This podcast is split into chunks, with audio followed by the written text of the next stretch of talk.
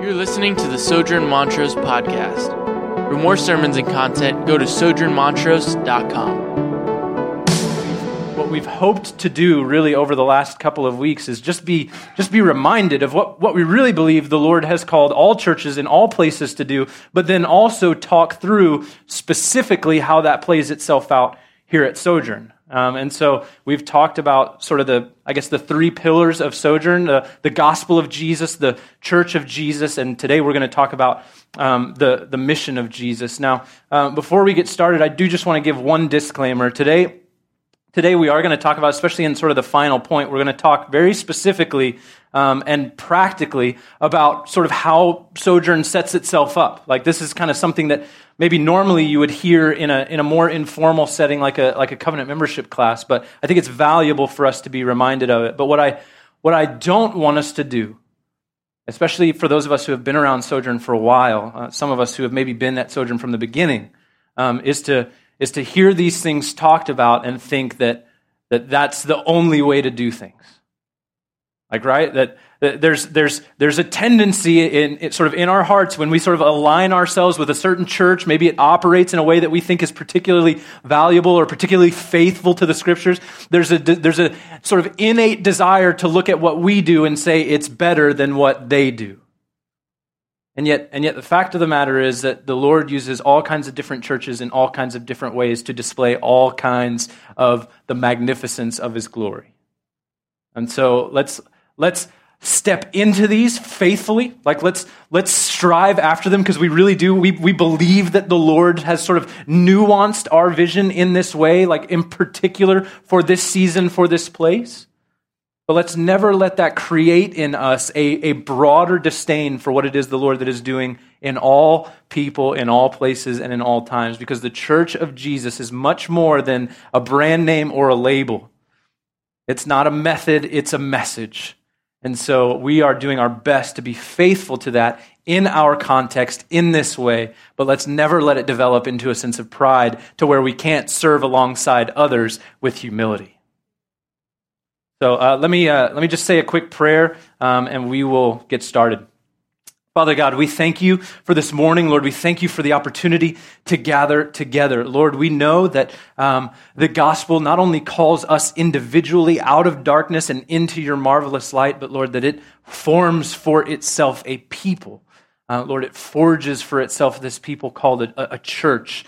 And Lord, it's through this church that you have chosen to make your glory known to the ends of the earth. And so, Lord, would you.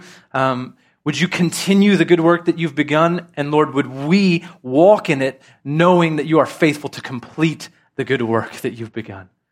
And Lord, may we strive and hope to build only on the foundation that is Jesus, the one foundation that has been established for all time.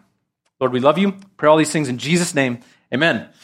Um, cool. So just before we jump into to this week, when we as we talk about the mission, let me just kind of recap a little bit of where we've gone. Right. So we we talked the first week about the gospel, and this whole series has been titled One. And the reason the reason we've titled it One is because we believe that there's one gospel, that there's one church, that there's one mission that God has called all of His people into. And um, the, the things that I would like for us just to be reminded of before we jump into the mission portion of things is, is simply this, right? In the gospel, we saw that, that, that Jesus does a redeeming work in, in, in his people, right? That, that it's by the work of Jesus that God redeems people to himself. And that when, when that happens, we get sort of a true or right understanding of ourselves, which means we're then able to relate to one another appropriately, how we were always meant to relate to one another in peace, in harmony, right? So Jesus redeems us, Jesus unites us together as a people, and then Jesus also sends us. Right? That's what the gospel, that's what the gospel work does in the heart of men and women who call upon the name of Christ for salvation. And then we saw last week that that that uniting that happens and that sending that happens is not an isolated thing, right? So it's not an individual pursuit in which we're sort of all conquering our own respective areas for Jesus, but that actually we are united into this body of people that the Bible calls the church and that and that Jesus uses that church in a really specific or particular way. And that, and that really the primary metaphor for the church is this idea that the church is a family.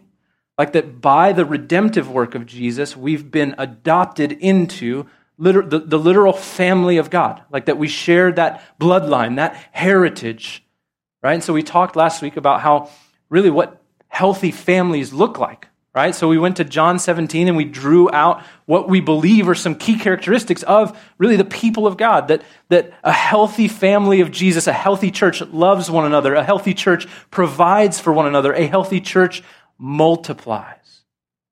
And there's really sort of three things that I want us to, to look at. I want us to look at, um, I'll just name the points. We're going to talk about God on mission, we're going to talk about people on mission, and then we're going to talk about the church on mission. And so, uh, my, my hope really is to gain a, sort of a theological understanding for, for why we should be committed to, the, to these things, but then move into the greatly practical of, of what does it look like for us to walk in these things, right? To be committed to the mission, really, that, that we believe God has called all Christians, right, to.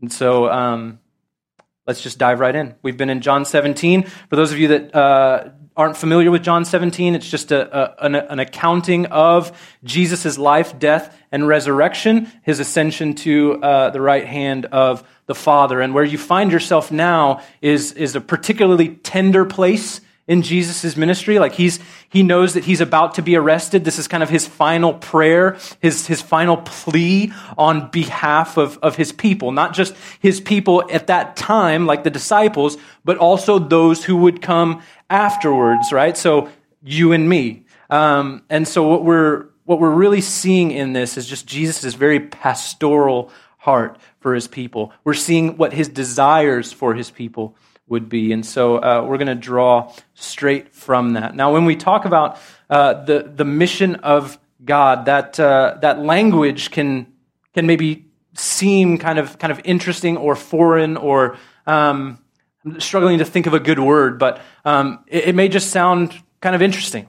Right? So, so if, if God is on a mission, one, what is that mission? And two, what are the ends towards which he is on it? Right? Like, how, how does that whole thing kind of work? And I think um, what, what we're endeavoring to do this morning is, is not only to see what is the mission that God is on, but how do we join him in it. Um, and so, John 17, verse 1, I think, speaks of it most clearly. And this is where we're going uh, we're going to pick up. This is Jesus. He, he lifts his eyes up to heaven and he says this Father, the hour has come. Glorify your Son that the Son may glorify you. We're just to we're just to stop right there. Um, now, it, it, it, it's to seem like a broad leap for us to make this conclusion that I'm going to make from just one verse. But what we'll do, just know, is we'll back up and we'll kind of retrace this theme throughout Scripture. But what, what I believe Jesus is saying here, and what really what we believe, I think, at Sojourn, is that really the mission of God is to glorify Himself. And I think, I think for some of us, that, that might cause a little bit of tension because it's like, okay, that sounds to me like that's selfish and like that's vain and like that's really sort of, um, he's just kind of into himself. Um, and, and hopefully what we'll see as we just kind of talk through the narrative of the Bible, one, um, is, is that that's appropriate, and two, um, that that it's actually like that it's feasible that that's actually what's taking place here um, in the scriptures. And so let's just kind of take a walk. I mean we talked about um, we talked about genesis uh, in the first week about how the lord created all things good right? That he created them in harmony that there was that there was a sense not just a sense but there was a, a tangibility to the perfection and the peace and the harmony which reigned and ruled in the garden right? That we were actually created for communion with God, that we walked with Him in the garden, right? And really, the, the biggest part of the mandate, or sort of the most clear uh, part of this idea that, that God created things for His glory, is when He said, Let us make man in our own image. And then He tells them this be fruitful and multiply and have dominion over the earth. So we were created in the image of God with the glory of God in order to do what? To populate, to saturate, to fill the earth with his glory. I think that's what, that's what was intended. That was what we were created for. And of course, we saw, like, you know, Genesis chapter 2, chapter 3, something happens, right? So for a while there, they were naked, they were unashamed. And then something weird happens, and in chapter 3, they're now naked and ashamed, right? They, they've essentially what has happened is they've exchanged the glory of God for the shame of self glory. Like we tried it, and it turned out to be bad. Right? And at that moment, we saw, we talked about this at length, so I'm not going to go over it in great detail, but we saw a fracturing of that harmony. Right? That the presence of God, the palpable presence of God, like the communion that we would have experienced underneath that reign and rule, was now exchanged with a world in which God said, You can have what you want. You're welcome to be your own ruler. We'll see how that works out. And while it's, while it's tempting to look at this as if God is sort of passive and hands off, the truth is that He is in His sovereignty, navigating things towards His own glory, right? Because what comes to pass is that Jesus arrives on the scene and He speaks these verses from John chapter 17, verse 1, and He says, I have come. I have come so what? That they might glorify you. Right? Now, we don't, we don't have the, the, the rest of the story yet in John 17, right? If you read the rest of the book, what you'll see is that, is that Jesus goes to a cross and dies a sinner's death. And then three days later, he, he rises in victory over what we believe is Satan, sin, and death. That all of those things which have plagued us, that really are a, a, a result of the curse, that initial choice in the garden, that all of those are solved in, redeemed in, made new in the person and work of Jesus. And so, what, what we begin to see is that God created things for his glory. We fell, and that's not, that's not sort of a surprise to him, right? But that he sent Jesus. It says, the hour has come, right? It's now, this is when it was supposed to happen. I'm here, I'm on the scene for what? In order that I, I might reestablish this gracious reign and rule. Like that we might actually step into, again, the glory of God, what we were created to do, that we might bear his image as we were created to do. So we see glory established in creation. We see it fallen all throughout the, really the Old Testament. But then we, we hear tales of a promise that that glory will be restored. And we, we see, hear Jesus saying, I am the way. I am, I am the manner in which that glory will be restored. And if you've, if you've read sort of uh, the majority of the Bible, you come to the conclusion of it. And really, Revelation, that, that whole book that creates a lot of sort of um, confusion and issues, all it's about is that God's glory will be like fully restored, fulfilled. Like so, so that's what's happening here. That's the arc of the story. Like that's that's what you find yourself wrapped up in. And Jesus places himself firmly into this narrative that, that God is about his glory. That that's why he created all things. That even in the fall, that's how he operates all things. And that he's redeemed all of it through Jesus. And that one day he will finally and fully fulfill the, the extent of his glory, which is pleasing to him. That that is the mission of God mutual, eternal glorification, right? So the question then becomes, or the question that we then have to ask is what is it like what is it that brings God glory, right? What is it that accomplishes this mission? Well, John 17, 2 through 5 read like this. Since you have given him authority over all flesh, him being Jesus, to give eternal life to all whom you have given him. And this is eternal life, that they know you, the only true God, and Jesus Christ whom you have sent. I glorified you on earth, having accomplished the work that you gave me to do. And now, Father, glorify me in your own presence with the glory that I had with you before the world began. So, this, this mission of God to glorify himself is rooted in now in the person and work of Jesus on our behalf. How is it then that, that we are sort of invited into? This work? Right? How do we play a part in that? How are we not just sort of passive agents that, that, that Jesus sort of says, I'm going to give those whom I will give eternal life and I will receive glory from that? Right, verse 22 in John 17 says this The glory that you have given me, I have given to them that they may be one, even as we are one. So here's the thing God is on a mission to share eternal glory, and he invites us to share in that through Jesus by the power of the Spirit. And this is why we are called to make disciples. And so you're like, wait a minute, how do we just make that leap? We're talking about, we're talking about God's glory. We're talking about how God is orchestrating all that through the person and work of Jesus. And now you're going to just sort of lump make disciples in there on me. Well, what, what we read in Matthew 28, 18, it's the very end of that book. Jesus says this All authority in heaven and on earth has been given to me. Right, so that's key. And then he says this Go therefore and make disciples, baptizing them in the name of the Father, the Son, the Holy Spirit, teaching them to obey all that I have commanded you. And if that feels heavy, he then relieves the tension by saying, And surely I will be with you until the end of the age. I don't know why we always leave that part out. Like we take the command and we don't take the comfort that, that comes along with the command.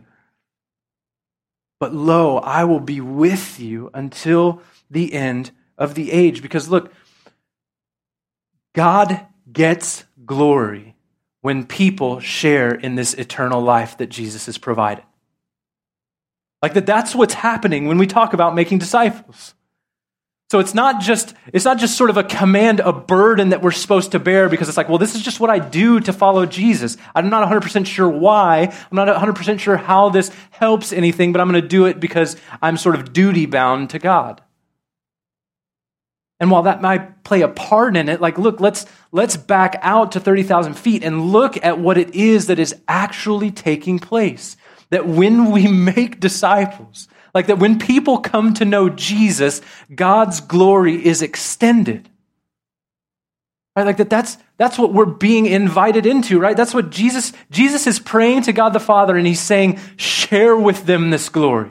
Let's bring this family in, bring this family together underneath the glorious, gracious reign and rule of God. And as disciples are made, look, that kingdom, that family extends, God receives more glory.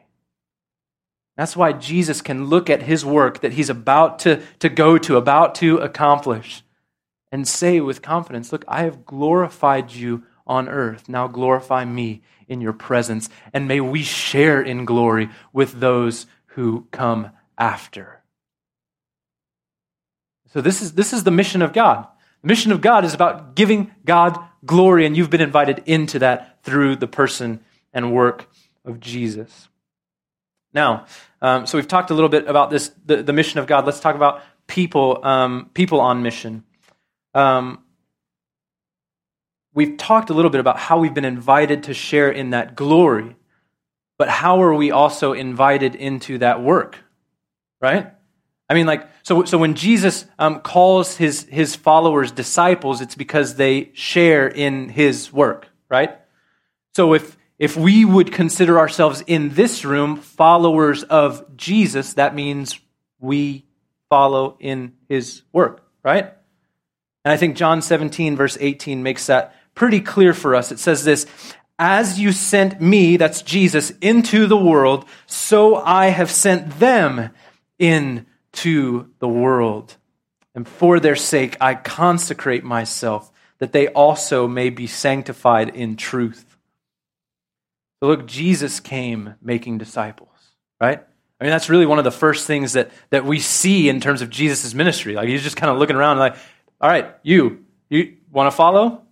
Yeah, absolutely. Okay, I'm just going to drop everything. I don't know. I don't know how that transaction worked, um, but you know, if a homeless guy came up and asked me that question, I don't know how motivated I would be. Let me just put it that way. And yet, Jesus came making disciples, and Jesus gave us the command to go and make more disciples. And so there must be something to this making disciples thing, right? If, if, if, there's a, if there's the image of the invisible God, which we believe Jesus is, not only does this thing, but then tells us explicitly to follow him in it, then there must be something to it. And I think the conclusion that we arrive at is that if God is about God's glory, then God gets glory by people making disciples. So, here's what I would, I would hope for us to do. I think there's a couple of things that, that we can take from this, and I don't want to get too bogged down in this because uh, I do want to get to where we're headed. But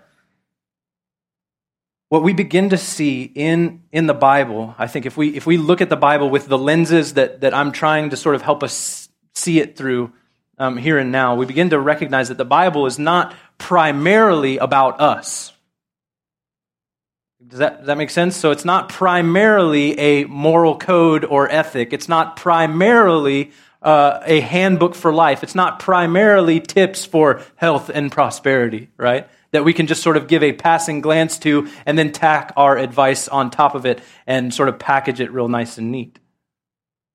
But that what, what the Bible is really all about is about God's glory and how we now have been invited to share in it.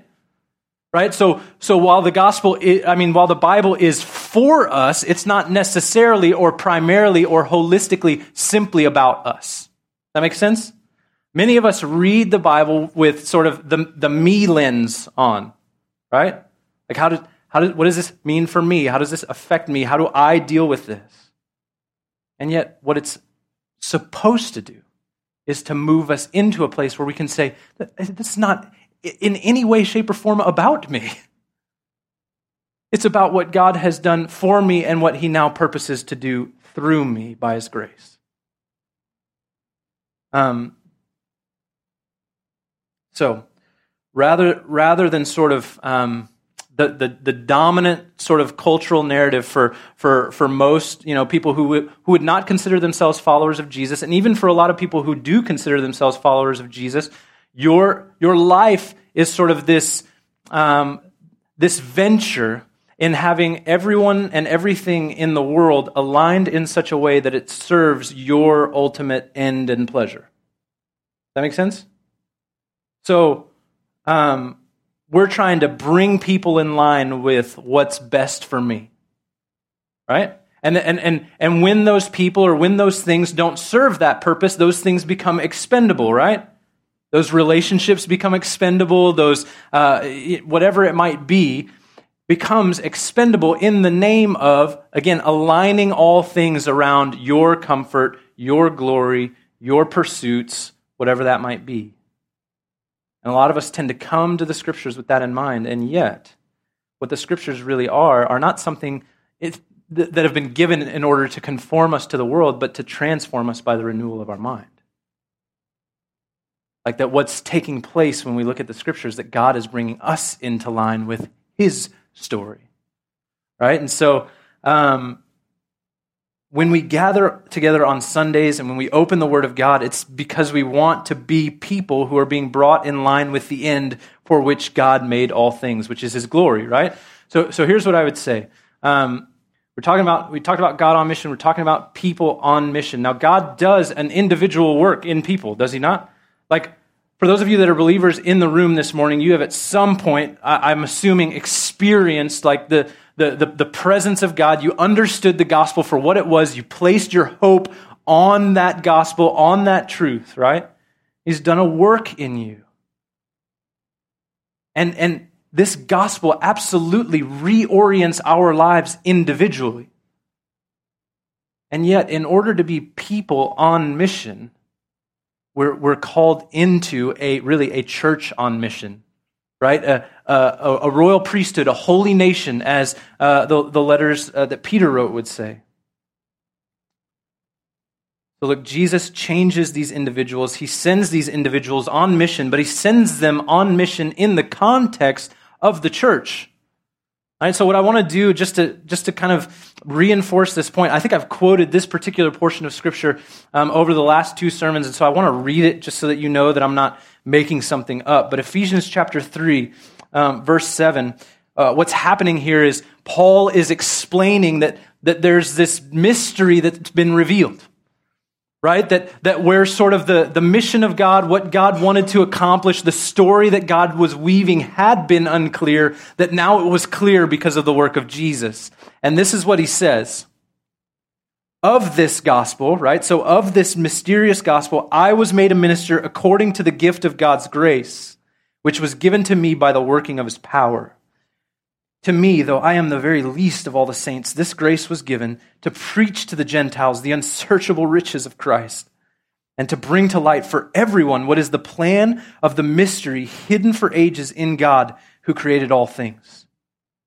And this is the, the key verse, verse 10 so that through the church, the manifold wisdom of God might now be made known to the rulers and authorities in the heavenly places.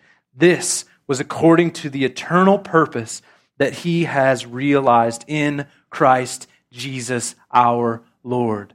So look, God not only gains glory when individuals are rescued by the person and work of Jesus, but also when they are then brought into this community, this body called the church, through which he plans to make his manifold wisdom known. Right? That it's through the church that he's, that he's going to do that. Like, this is according, as he says in verse 11, according to the internal purpose that he has realized in Christ Jesus our Lord. So listen to this whether you belong to this church or to another local church, the fact of the matter is that you belong to the local, I mean, the universal church, and that was purposed in eternity. And when, and when we sing in just a moment, we're going to sing a song about the, the church having a, a, essentially a victory march.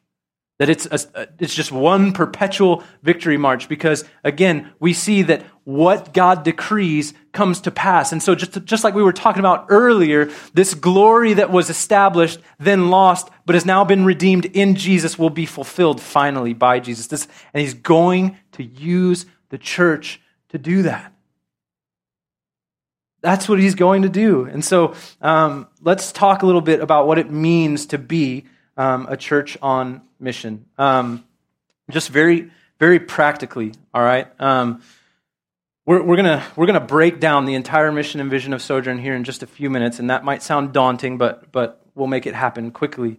Um, but, but I want to say this a huge, a, a huge reason um, that, that we use, especially the, the verbiage plant churches, and the reason that we're committed to planting churches, the reason that we save money and put aside money to plant churches is because we really do believe that strategic church planting is the best way. Notice the way I said that? Not the only way, but the best way to reach non Christians and leave a lasting gospel presence. So those two go together in that statement, right? There might be other ways that are, are potentially better to, to reach non Christians, but it might not leave a lasting gospel presence. Okay, so just read that phrase again so that we're very clear on that. The best way to reach non Christians and leave a lasting gospel presence, we believe, is strategic church planting. The, the fact of the matter is, if we can just be very honest in this room and take a sober account of our lives, in a hundred years, everyone in this room will be dead unless you have some psycho weird gene in you that, not psycho, I mean, I guess that's kind of cool. Um, but unless you have some strange gene, right, like you're not going to last much longer than that. And yet, by planting churches, we can ensure that there is a gospel legacy that reaches people 100 years from now.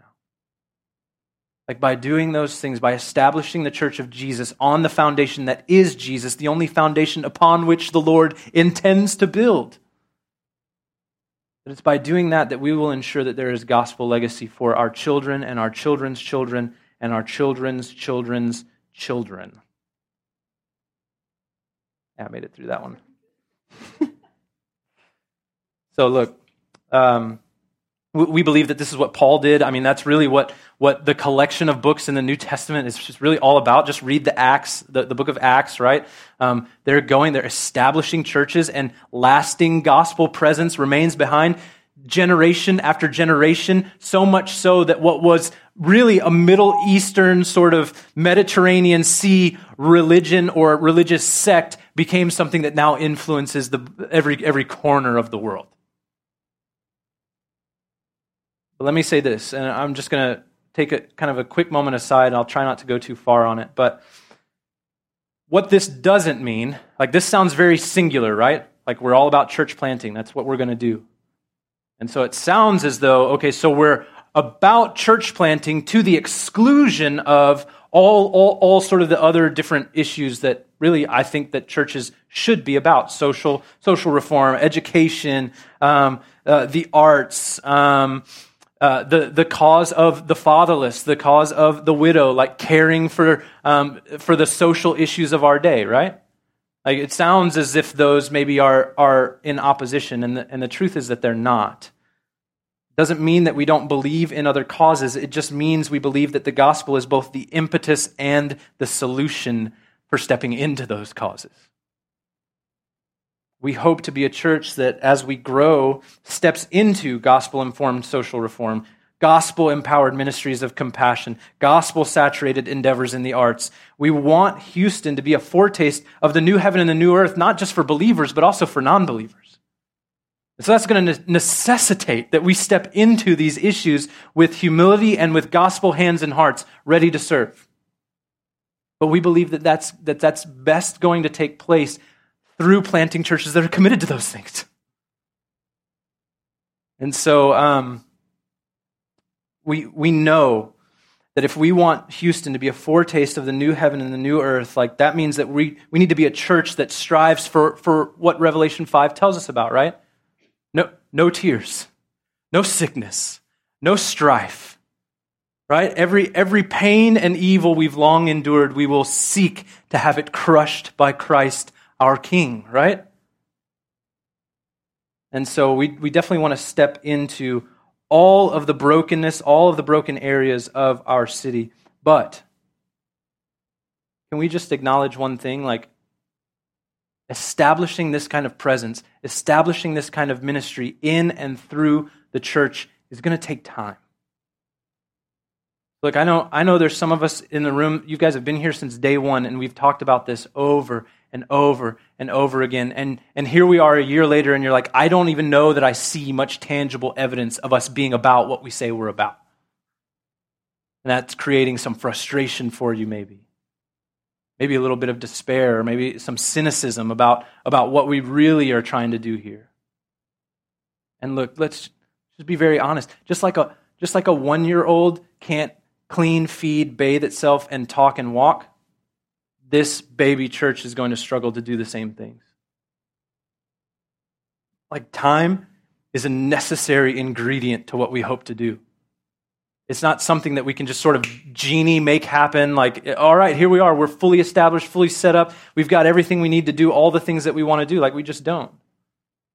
And yet, what we can do is step in to what we can step into with what we have now and we can prayerfully consider what it is that the Lord would have us to do in the future. And we can long for and look to the day when we are able to, to walk and maneuver in those spaces in a way that, that leaves lasting impact for the gospel in Houston. But, but let's just acknowledge our frustration and be willing to say, you know what, I'm, I'm going to press in rather than press away. Because, and this is, okay, another side, sorry. This is the, the prevailing issue, I think, with, with the way that people like me, um, and, and really, I think just our generation sees the world, right? We all see an ideal. Like, this is the standard. This is the ideal. If things operated well, this is what they would look like. This is right, we all have kind of a vision of what that looks like. What is the ideal sort of living situation for me, for this world, for politics, for society, for education, for all, right? We've all got it all figured out. And yet reality is somewhere down here. And this gap that's in between produces in us a deep cynicism, a deep criticism, right? Like more often than it provokes us to action, it provokes us to disdain. And maybe I'm just talking about myself, you know, but if, if I had to venture, I, I would imagine that a lot of us have felt those feelings. Whether you stepped into a job thinking it was going to be like this and the reality is it's this, so you are cynical and angry towards your job, or whether you got married recently and you thought it was supposed to be like this and it's like this and you're wondering about this gap. And yet, look, every single situation that you walk into in your life, there's going to be an ideal and there's going to be a reality. And it's, there's always going to be a, a, gap. It might be this much, it might be this much, but it doesn't matter. It's going to grate against you. And you will have one of two options. You can press into that gap and try to make it a little bit smaller, or you can leave and make it worse. Those are, those are the options. And look, I think that what the gospel causes us to do, like when it calls us to be patient with one another, when it calls us to be long suffering with the church, when it calls us to operate with gentleness and, and with patience towards those who doubt, That's what, that's what we're being called into. Because look, you and I have a promise that this gap is going to be destroyed, that that gap will disappear. Like that one day it will actually be a place in which peace reigns, in which justice reigns, in which mercy reigns, in which love reigns. And so look, you don't get to, you don't get to say there's a gap there. Now I'm just going to cut out and wait till it gets up here.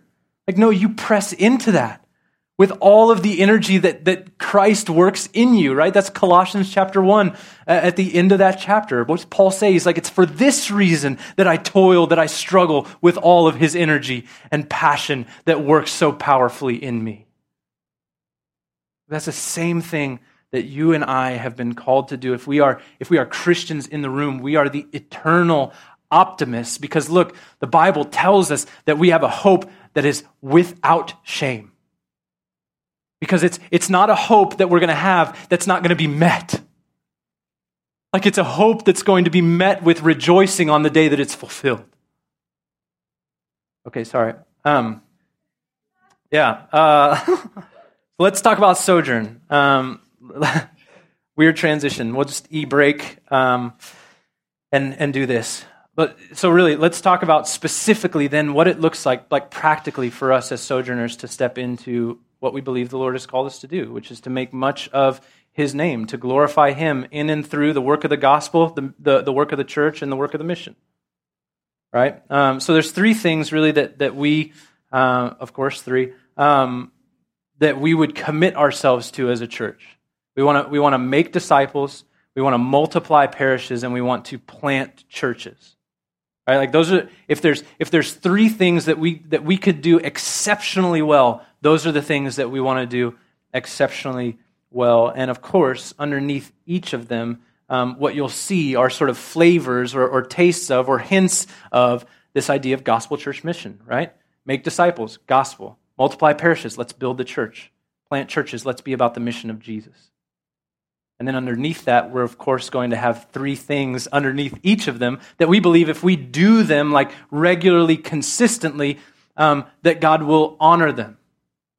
And look, it doesn't. So just know this: this is not some uh, some perfect structure, um, and it's not just because we do these things doesn't mean that it's sort of a conveyor belt situation where okay, do this, eins, zwei, drei, and then out pops this, you know, kind of thing. That's not what we're saying. But we do believe if we're faithful to these things, that the Lord will use it for His glory in and through making disciples, in and through multiplying parishes, and through planting churches. And so let me just dive right in real quick. Um, underneath make disciples, there's three things that we want to do. We want to build relationships with others. We want to expose those relationships to Christian community, and then we want to share the gospel with them, right? So we want to build relationships with people, right? Jesus came building relationship. Hey, Zacchaeus, get down from that tree. I'm coming to your place for dinner, right? Hey, you with the fishing nets, come, follow me. Right? Jesus isn't sitting sort of on a rock, just kind of like, hopefully somebody wants me to tell them about me. You know? I hope maybe somebody will just kind of wander by and strike up conversation. Like, no, like, intentionally came, incarnated himself, took upon himself flesh, right? Like, went to that degree of commitment to engage us in relationship. That's the gospel. We want to build relationships in light of that. We want to expose them to the Christian community, right? Like when Jesus says, come and follow me, it's not just come and follow me and we're going to have just me and Jesus time all the time. It's no, you also get to hang out with these 11 other jacked up disciples and about 5,000 other people that still don't get it. Right? Like that's what he's inviting them into experience, like to experience the community of, of, of grace. Ephesians 3 10, through the church, the manifold wisdom of God will be made known. When we live as this united people in Christ, like that's part of what has been purposed from eternity past through the work of Jesus. And then we want to share the gospel with them, right? Like that's important. You know, the whole, the whole, uh, um, uh, I can't even remember the quote now, but it's the St. Francis one. Does anybody remember it? Um, preach the gospel always, if necessary, use words. Lame. Um, yeah. Yeah. One, lame because he actually never said that. Two, lame.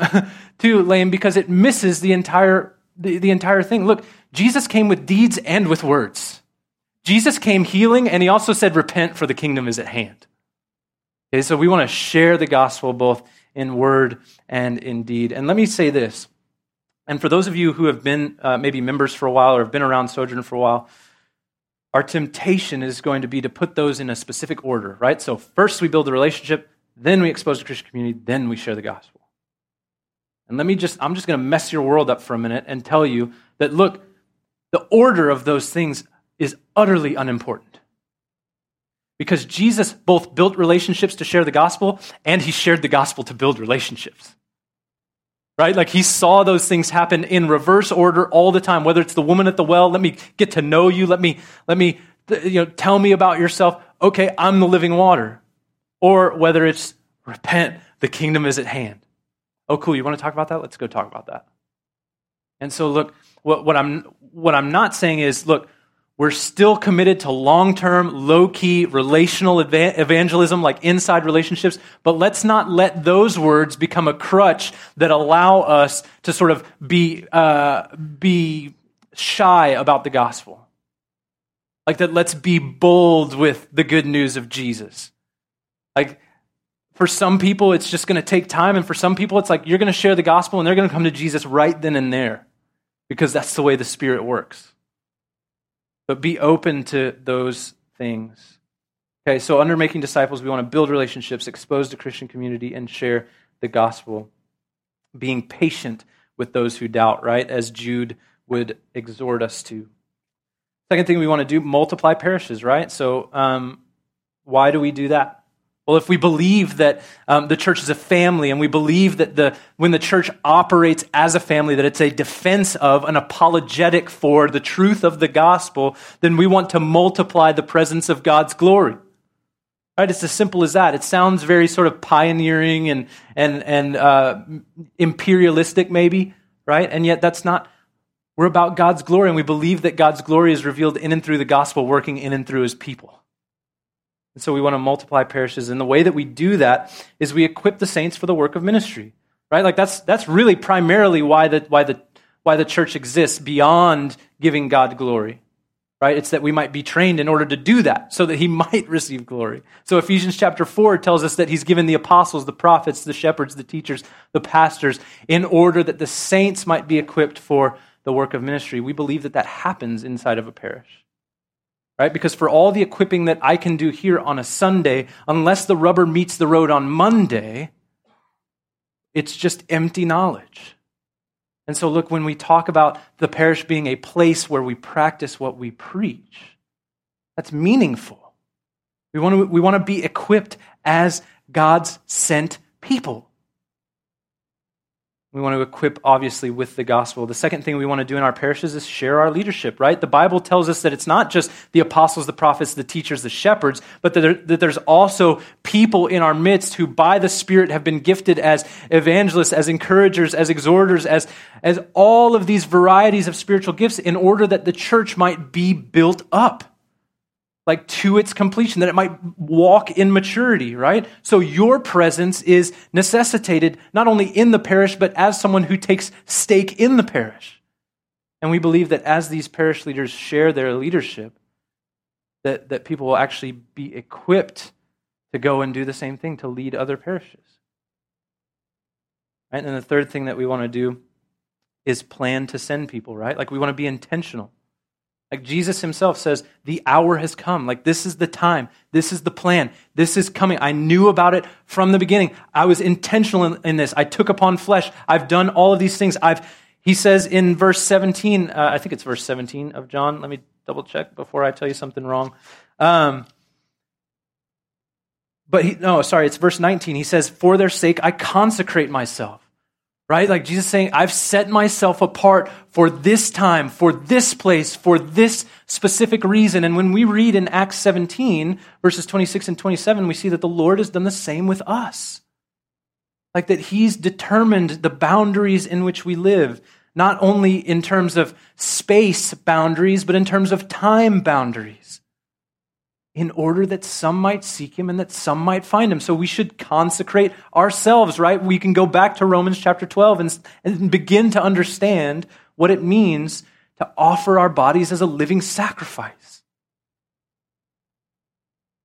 Um, So we plan, we plan to send, right? Now, let me just give you some understanding of the reason we chose the word parish, because I think for a lot of people, um, that's one, an, an, unfamiliar word, and two, if you are familiar with it, it might be negative um, in the sense that it's kind of linked with a broad tradition.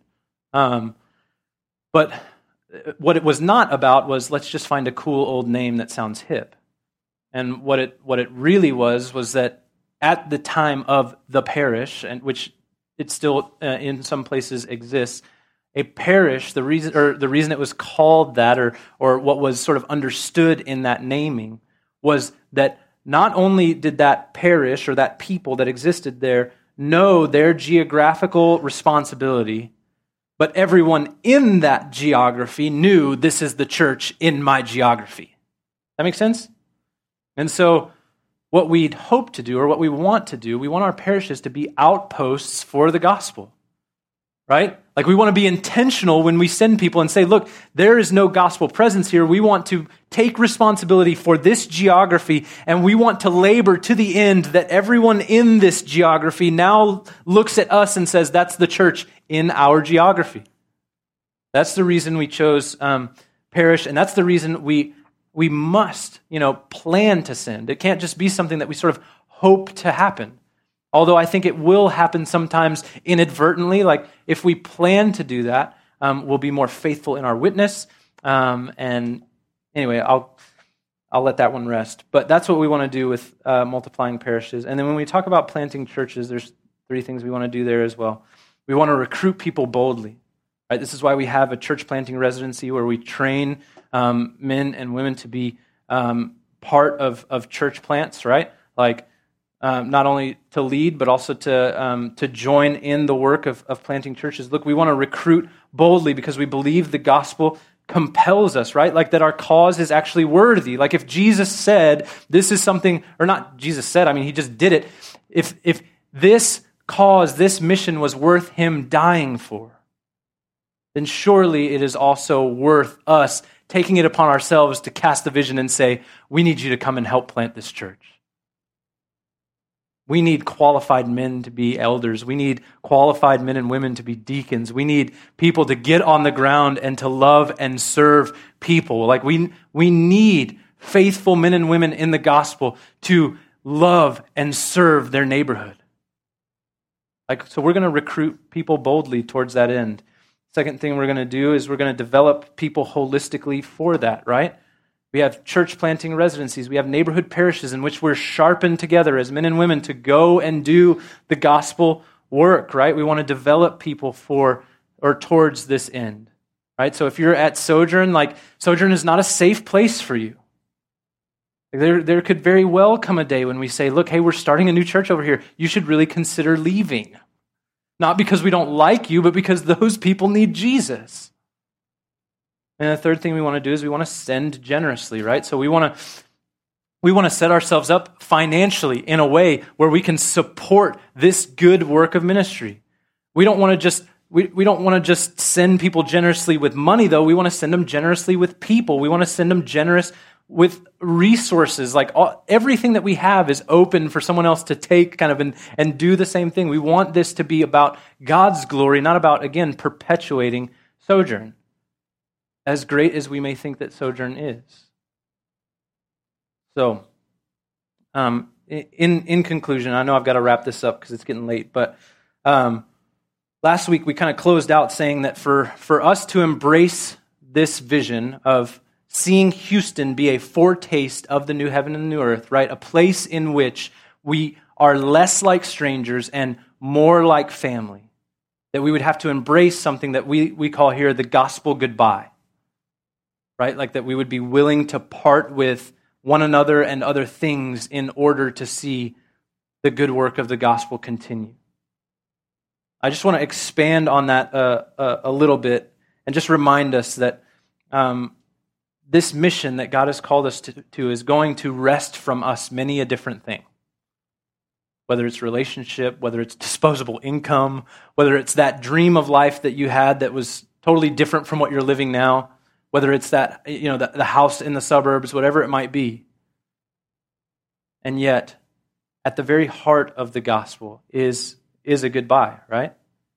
I mean, the, the, the Lord Jesus himself says goodbye to the eternal family that he found himself in in order that we might say hello.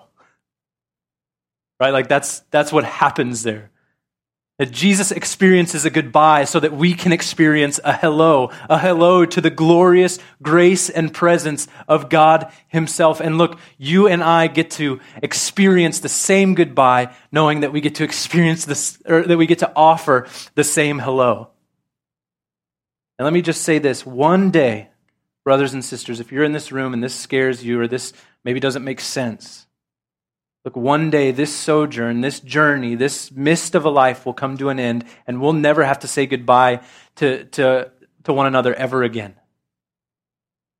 And so, look, in those parishes where, where you don't want to multiply because you're comfortable and, and you've got your circle of friends, you've got these people that have invested in you, they've spurred you on towards love and good deeds, we're going to ask you to say goodbye, not because we, we want to break up a good thing, but because we're chasing a better thing.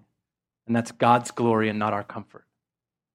And the same thing is going to be true when, when it comes time to say, we're planting a church. We need, we need 15 or 20 of you to go with them. And yeah, that means you're going to move out of Montrose, and it means you're going to take upon yourself these, you know, these different burdens. But it's not, it's not without reward in that you have been invited to share in the glory of God through the person and work of Jesus by the power of the Spirit. And so that's what we find ourselves in, and that's what we live willing to embrace, knowing that the mission is worth it because Jesus is worth it, that the mission is worth it because Jesus showed us its worth by his life, death, and resurrection, and the mission is worth it because it is the chief end towards which the world heads. Let's pray.